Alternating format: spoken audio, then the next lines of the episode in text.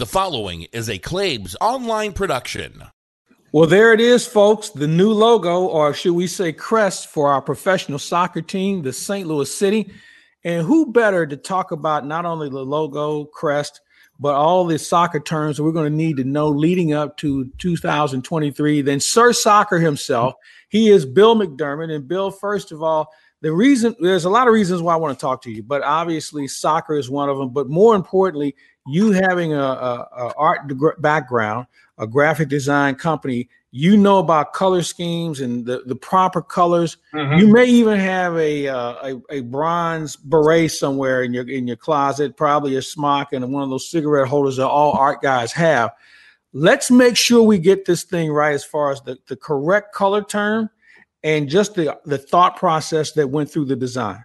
Yeah, Mike. Uh, the overall colors uh, came from the city flag and it's called City Red, River Blue, Energy Yellow, and Arch Steel Gray. And as you can see in the overall image, the arch is, of course, a part of it. It's almost a mandatory ingredient when you have a St. Louis professional sports team, anything from St. Louis. Uh, the colors work well together. The typeface is an old typeface, old established typeface. The word city is in your style. It jumps out of you from the the color field. It's going to reverse in white out of a color field, whether it be red or black. So it's going to work well together. The overall shape of the crest is very unique, very streamlined. You seldom see a crest with rounded corners like that. So it works very nicely. And then also the vertical lines behind the overall image of the abstracted arch work well to connote the two rivers that flow through in and around the city of St. Louis, the Missouri and the Mississippi as they link up together. Uh, so overall, with reference to showing the city, uh, the typeface. Oh, by the way, the SC, as we look at this particular piece, the SC not only not only stands for soccer club, but also stands for soccer capital. So it does indeed have a double meaning. Uh, the two lines lining up together, the vertical lines adjacent to the arch, are the Missouri and the Mississippi. And again, as I mentioned, the overall shape uh, of the uh, crest is very unique the very top, very top of the crest itself also more or less simulates the curvature of the arch. So a lot of things in a small package here, all of which line up to say not just St. Louis City, but I think the city of St. Louis. A job well done, I think. Well, you know, also this is going to be great when you can put this on the on your sport jacket when you go to Norwood Hills and sit around the bar with your crest on your on your sport jacket. It would go well with a navy blue blazer, I would think. Positively, and you put that white holding rule around the overall image, Mike, and then it'll really jump off the fo- you know the Brioni uh, navy blue. Yeah, you you will be the talk of the town in Norwood after this. I can just see you now strolling in. You know, now does this go with a cigar holder or a cigarette holder, or will you just have a nice little cigar? When you, no, but I, I, may, I may indeed have that beret and Spock uh, smock and a uh, color palette, blending some cerulean blue with rhodamine uh, as I pass along the way. Yeah, that could work nicely as well. I, I, think you, I think you will certainly be the talk of the town. But I, I love the way the thought process went into the history mm-hmm. uh, of of St. Louis, and and it has a great feel for it. And I think if you want to look at something all inclusive, I don't think they could have hit a better or bigger home run or a big goal. Let's just use a, a big kick here yeah, for, yeah. for, how this thing came up. And a good point, Mike, because that's a very good uh, point that you do indeed bring up about the overall creation, the making, the design of a logo. Uh, you have to borrow from the past somewhat, also look to the future, obviously, which this piece does. Uh, so it accomplishes both. Uh, but it also talks about just St. Louis City and uh, what it has done and what it's going to continue to do to rejuvenate and re-energize uh, downtown West, if you will. Uh, I think we've talked about this before. Uh, it is unprecedented what this team has done with reference to one big, big item, and that is, Mike, uh, in one downtown area. This is nowhere else in the league. In one downtown singular area, you have your stadium, your offices, and your training facility located in that same downtown area. Uh, this league began in 1996, and that has not been accomplished any place else with any of the other teams. Bill McDermott, Sir Soccer, is our guest. And Bill, when you talk about being a forerunner to what soccer uh, is going to be in St. Louis. Uh, when we think about the history of soccer, and one of the neat things, soccer capital. Mm-hmm. This was probably the first and foremost mm-hmm. capital for soccer, not only on an amateur level, but when you think about soccer on the professional level, going back to the stars and having the great Pelé here in St. Louis playing at Busch Stadium, the, the history is rich in St. Louis. And, and let's even go further back about the club teams and all the guys who played at St. Louis U and the guys who were part of the, the 48 and, and 52 Olympic teams. Um, it, it has a lot to do with the city of St. Louis and it's continued to spawn west and certainly go across the river as well. It, that soccer capital, that that that term means a lot to a lot of people who've watched this thing grow from from back in the 40s and on. I really think it does, Mike. Uh, indeed, it was. St. Louis was the first soccer capital of the United States. Uh, where the current soccer capital is, no one's certain. Everybody plays, Mike, but you allude to the, the late 40s and the 50s, the 1950 World Cup team. Everyone is doubtlessly aware of the fact that the part that the St. Louisans played on that team. But let's go back even uh, further uh, the, the 40s, 30s, the 20s with the Ben Millers, uh, the Scullin Steel Company, Stix, Baer and Fuller, Zenthoefer Furriers, Correnti Cleaners.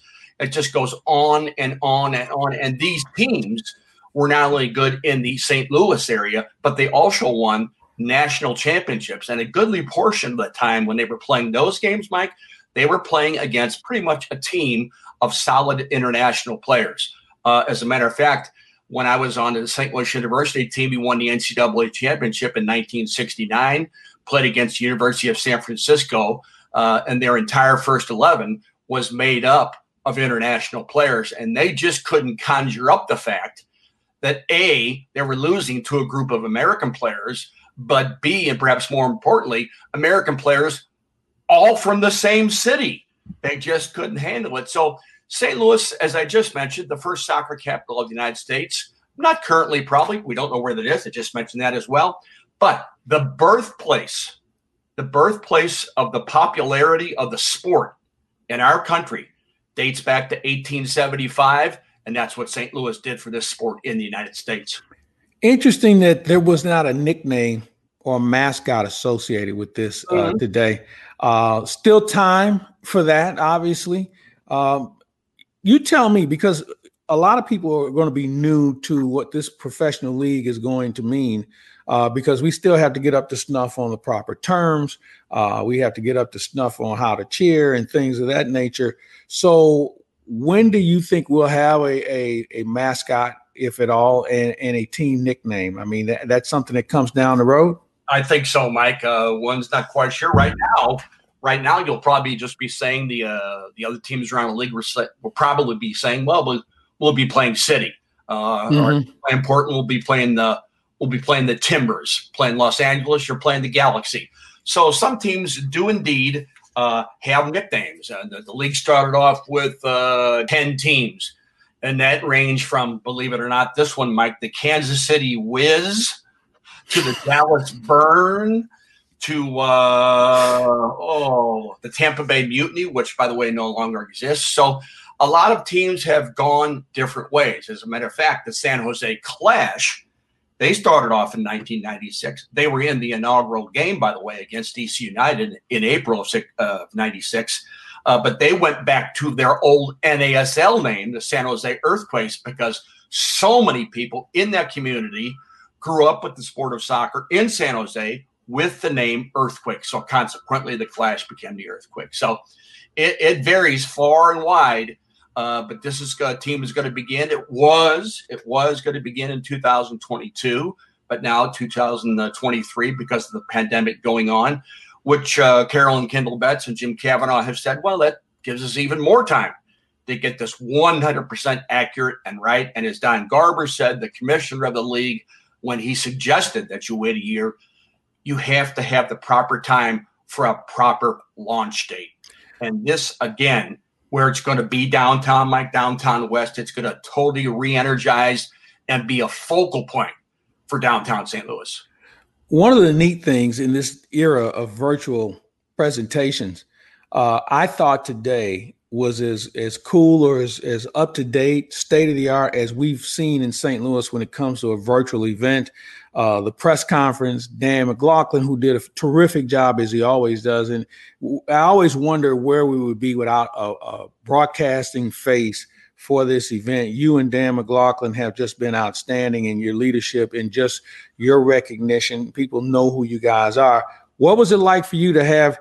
that beautiful likeness of yourself in the first row of the virtual press conference today with so many interesting people there were also in there but here's bill mcdermott and his lovable mug right there in the first row and that mike is an old uh, i emphasize old that's an old uh, someone said to me boy it looks, just like you are right now oh okay that, that's an old abc espn publicity photo from when i do not remember if you look at the mic flag, it was a, the old MLS logo, uh, but they were very nice. MLS for the Lou Group uh, uh, to put me in the front row next to Bradley Beal. Bradley Beal, may I uh, remind you, I first saw him play uh, at Chaminade on a McBride throwback night. And what that means, Mike, is that every year, once a year, uh, Chaminade honors the McBride alumni. They let us come out to the school. Some in walkers. Far, yes, precisely. uh, some to watch the game, some to just gather with their friends, but we get a chance to watch a Chaminade team dressed in McBride uniforms. We see in the old McBride song. And that's when I first saw Bradley Beal and then Mr. Tatum, similar years, and thinking, oh, wow. It's a little different than basketball we played at 1909 North Kings Highway in McBride's gym. Hey, well, Bill, you know what? It, it was fun. I, I, was excited for today. I know a lot of other St. Louisans were, especially during this time of COVID, where we've had to make some alterations mm-hmm. in our lives and how we follow sports. But I thought this was a great shot in the arm today for St. Louis, certainly soccer fans and future soccer fans who are going to get on board with this. I can't wait to see the sales, the merchandise sales for the St. Louis City, uh, St. Louis City uh, soccer team and again, to watch you walk into Norwood Hills into the men's bar, that logo and your sport jacket on, and maybe an ascot. I'm sure you'll be able to find a matching ascot that'll go along with it. I'll have the uh, I'll have the ascot that Cary Grant wore in uh, "It Takes a Thief" when he was courting Grace Kelly. One of my favorites of all time. Between that and maybe we can see you in something uh, similar in North by Northwest as well. Two of the all-time great Cary Grant flicks. Positive. He was just a cool cat positivity. You know, what, uh, Mike? One of the things that is going to really grace our city when the stadium's finally finished is the fact that not just the MLS team will be playing there, but now you have a legitimate venue, a definite bona fide venue where you can possibly host CONCACAF World Cup qualifying games. Now, consequently, now you're not just on a local or national level, you get to be on an international level when teams are vying for the World Cup and trying to get into the World Cup, and you're hosting one of the games in your city. The city will be electrified when you see that. Uh, you emphasized just a moment ago, Mike, about the gear, the souvenirs. Uh, the crowd will tend to be young, and this venue is going to rock. You said a moment ago, we're going to have to learn how to cheer. It won't take long. It won't take long. The, the venue itself will be well below street level. Consequently, all the noise, all the sound will stay within. And again, I emphasize that downtown area with everything being in one central location is absolutely unprecedented and real key to the future success of this team. Sir Soccer, Bill McDermott, we thank you, sir, for shedding some light on a great day in St. Louis. There it is, folks. St. Louis City SC is the is the name of the team. There is your logo, and I'm sure it'll be selling like hotcakes to find things associated with this. And what a better way to kick it off to have Sir Soccer as part of what we do here at ClaibsOnline.com. Sir Soccer, thank you so much for your time today, and uh, I'm looking forward to watching this thing continue to grow and seeing your smiling mug in front of it, as well as seeing your logo uh, on everything you have in your home uh, including your grandkids, I'm sure. So we'll we'll keep an eye out for that as well. We thank your wife for getting us set up today. Yeah, thank you, Mike. Thank you very much. It's fun being with you, and as always, I'll see you uh, uh, either at an event or probably at Norwood. Either one works for me. Okay. He's Sir Soccer, Bill McDermott. I'm Mike Claiborne. We thank everybody for watching today on ClaibsOnline.com. From early mornings to late nights, behind the scenes and on the front lines, your neighbors are busy creating a better tomorrow. And we're accelerating progress from upgrading natural gas mains in Quincy to expanding substation capacity in Mount Vernon. Reliable power communities can depend on. Ameren, Illinois. Energy at work. Jimmy, what are you doing? Hey, Danny, I'm celebrating. Baseball's back and mortgage rates are in the twos. That means you have to go to Ryan Kelly, thehomeloanexpert.com.